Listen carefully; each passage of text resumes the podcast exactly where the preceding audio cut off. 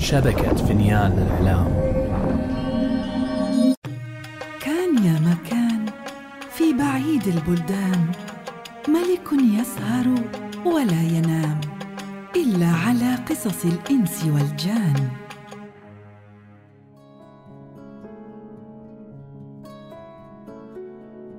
وبلغني أيضا أيها الملك السعيد أن قلب البستاني الأحدب قد رق لإبراهيم. فقرر أن يساعده فأخبره البستاني أن السيدة جميلة تأتي إلى البستان مع جملة من خادماتها كل أربعين يوما.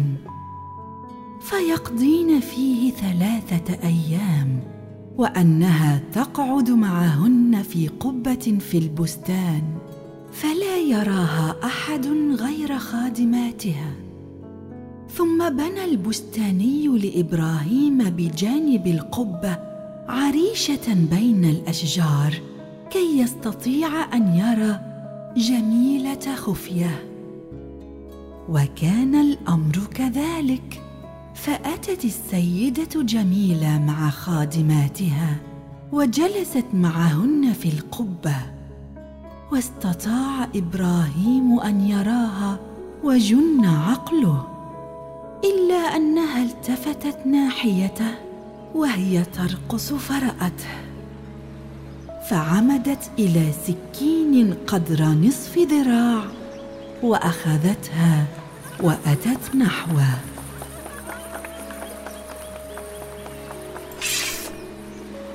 فلما قربت منه غاب عن الوجود.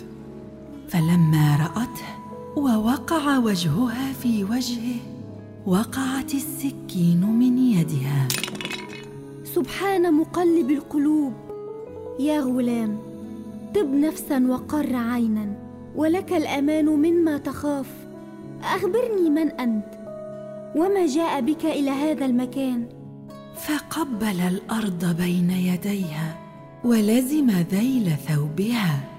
لا بأس عليك فوالله ما ملأت عيني من ذكر غيرك فقل من أنت؟ فحدثها إبراهيم بحديثه من أوله إلى آخره فتعجبت من ذلك. يا سيدي أناشدك الله هل أنت إبراهيم بن الخصيب؟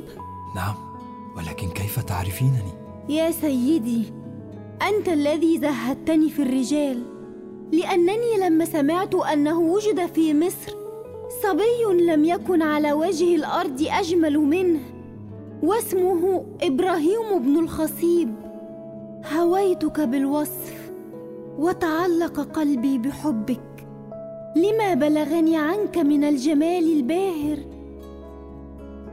فالحمد لله الذي أراني وجهك والله لو كان أحد غيرك لكنت صلبت البستاني وبواب الخان والخياط ومن يلوذ بهم.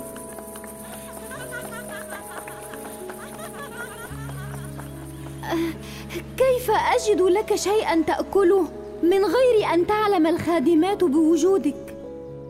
معي ما نأكل وما نشرب. فتح الكارة بين يديها فاخذت دجاجه وصارت تلقمه ويلقمها ثم قدمت الشراب فشربوا. كل ذلك وهي عنده والخادمات يغنين وما زلنا كذلك من الصبح إلى الظهر. ثم قامت وهي تقول قم الآن وهيئ لك مركبا. وانتظرني في المحل الفلاني حتى أجيء إليك. فما بقي لي صبر على فراقك؟ يا سيدتي إن معي مركبا وهو ملكي والملاحون في إجارتي وهم في انتظاري. هذا هو المراد. ثم مضت إلى الخادمات وقالت لهن قمنا بنا لنذهب إلى قصرنا. إني أجد في نفسي ثقلا عظيما كأني مريضة. وأخاف أن يثقل علي ذلك. فقلن لها سمعا وطاعة. فلبسن ثيابهن ثم توجهن إلى الشاطئ ونزلن في الزورق. وإذا بالبستاني قد أقبل على إبراهيم وما عنده علم بالذي جرى. يا إبراهيم يا ولدي ما لك حظ في التلذذ برؤيتها؟ فإن من عادتها أن تقيم هنا ثلاثة أيام وأنا أخاف أن تكون رأتك. أه للأسف يا سيدي ما رأتني ولا رأيتها ولا خرجت من القبة. صدقت يا ولدي فإنها لو رأتك لكنا هلكنا ولكن أقعد عندي حتى تأتي لي الأسبوع الثاني. وتراها وتشبع من النظر إليها. لا أستطيع فإن معي مالا وأخاف عليه وورائي رجال فأخاف أن يستأخروني. يا ولدي إنه يعز علي فراقك. ثم عانقه وودعه. فتوجه إبراهيم إلى الخان الذي كان نازلا فيه وقابل بواب الخان. وأخذ ماله. خير إن شاء الله. أه إني لم أجد إلى حاجتي سبيلا وأريد أن أرجع إلى أهلي. فودعه بواب الخان بحزن وحمل أمتعته وأوصله إلى المركب. وبعد ذلك توجه إبراهيم إلى المحل الذي قالت له عليه جميلة وانتظرها فيه. فلما جن الليل وإذا بجميلة قد أقبلت عليه وهي في زي رجل شجاع بلحية مستديرة ووسط مشدود بمنطقة وفي إحدى يديها قوس ونشاب وفي الأخرى سيف مجرد. هل أنت ابن الخصيب صاحب مصر؟ نعم. أنا هو. وأي علق أنت حتى جئت تفسد بنات الملوك؟ قم كلم السلطان. فوقع إبراهيم مغشيا عليه. وأما الملاحون فإنهم ماتوا في جلدهم من الخوف.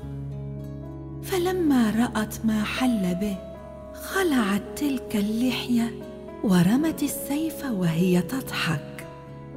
فرآها هي السيدة جميلة.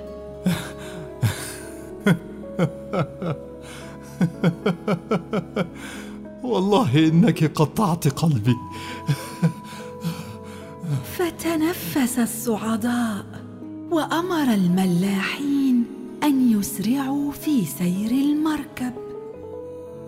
فحلوا الشراع وأسرعوا في السير. فما كانت إلا أيام قلائل حتى وصلوا إلى بغداد. وإذا بمراكب واقفة على جانب الشاطئ فنظروا فإذا فيها أبو القاسم الصندلاني صاحب الصورة وابن عم جميله الحمد لله على السلامة. بشرني هل قضيت حاجتك؟ نعم الحمد لله. فقرب الشمعة منهما فلما رأته جميلة تغير حالها واصفر لونها. اذهبوا في أمان الله. أنا ذاهب إلى البصرة في مصلحة للسلطان. ولكن الهدية لمن حضر. ثم أحضر علبة من الحلويات ورماها في مركبه. وما لم يعلماه هو أنه كان أبو القاسم قد دس فيها البنج. يا قرة عيني كلي من هذا. يا إبراهيم أتدري من هذا؟ إنه ابن عمي وكان سابقا. قد حضر ليخطبني من والدي فما رضيت به. وهو متوجه إلى البصرة فأخاف أن يخبر أبي بأمرنا. يا سيدتي هو لا يصل إلى البصرة حتى نصل نحن إلى مصر.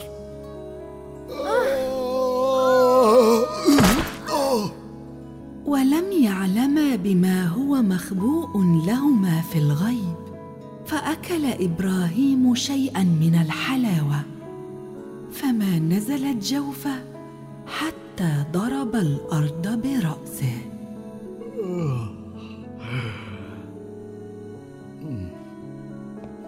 فلما كان وقت السحر عطس إبراهيم فخرج البنج من منخريه وفتح عينيه فرأى نفسه مرميا في الخراب والسيدة جميلة مفقودة.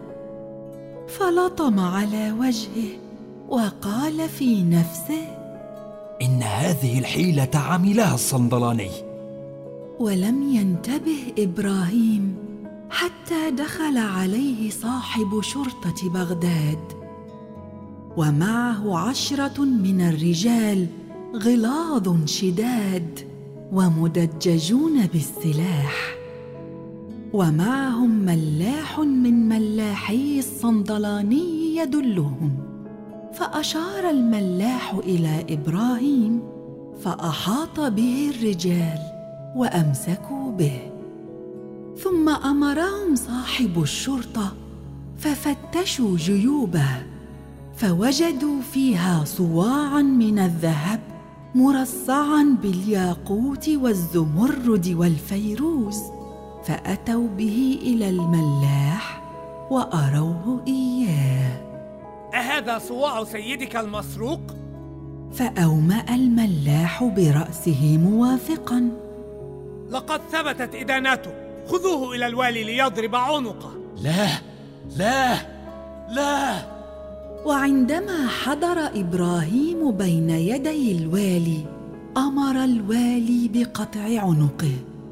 وكان الوالي يفتخر بما أقامه في بغداد من أمن وأمان ولم يكن يتهاون في أمر اللصوص وخصوصا منهم الذين يعتدون على حرمات البيوت.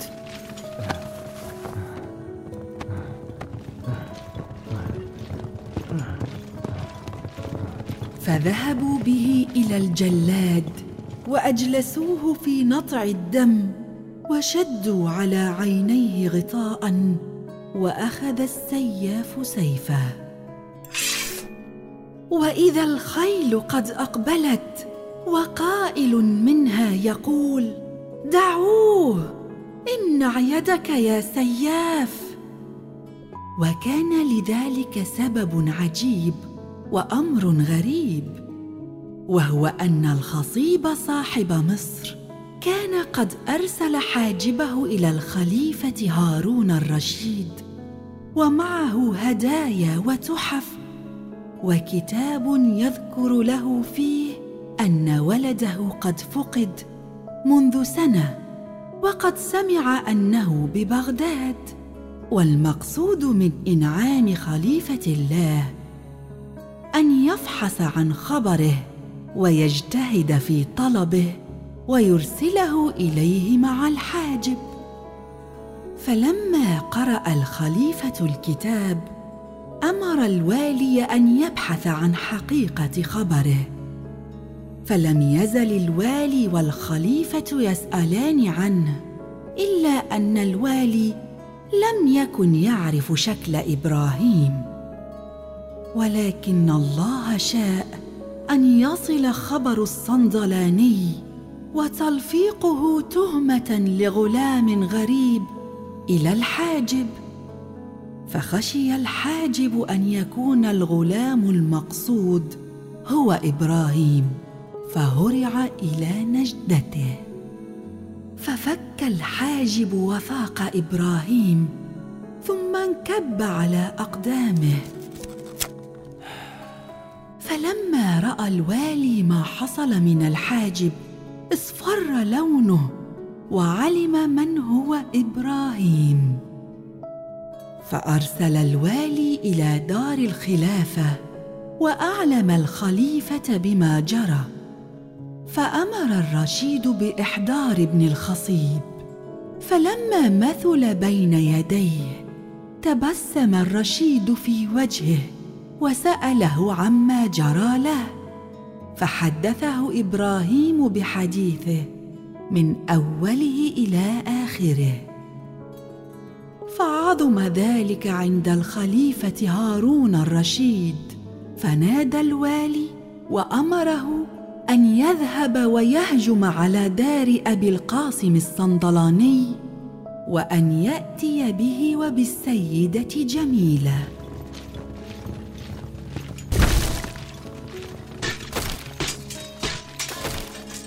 فمضى من ساعته وهجم على دار الصندلاني. فرأى السيدة جميلة في الوثاق وهي في حالة من التلف. فحلها الوالي وأتى بها وبالصندلاني إلى الخليفة. فلما رآها الرشيد تعجب من جمالها ثم التفت إلى الصندلاني وأمر بتقطيع يديه اللتين ضرب بهما هذه الصبية ومن ثم بإعدامه وتسليم أمواله وأملاكه إلى إبراهيم ففعلوا ذلك.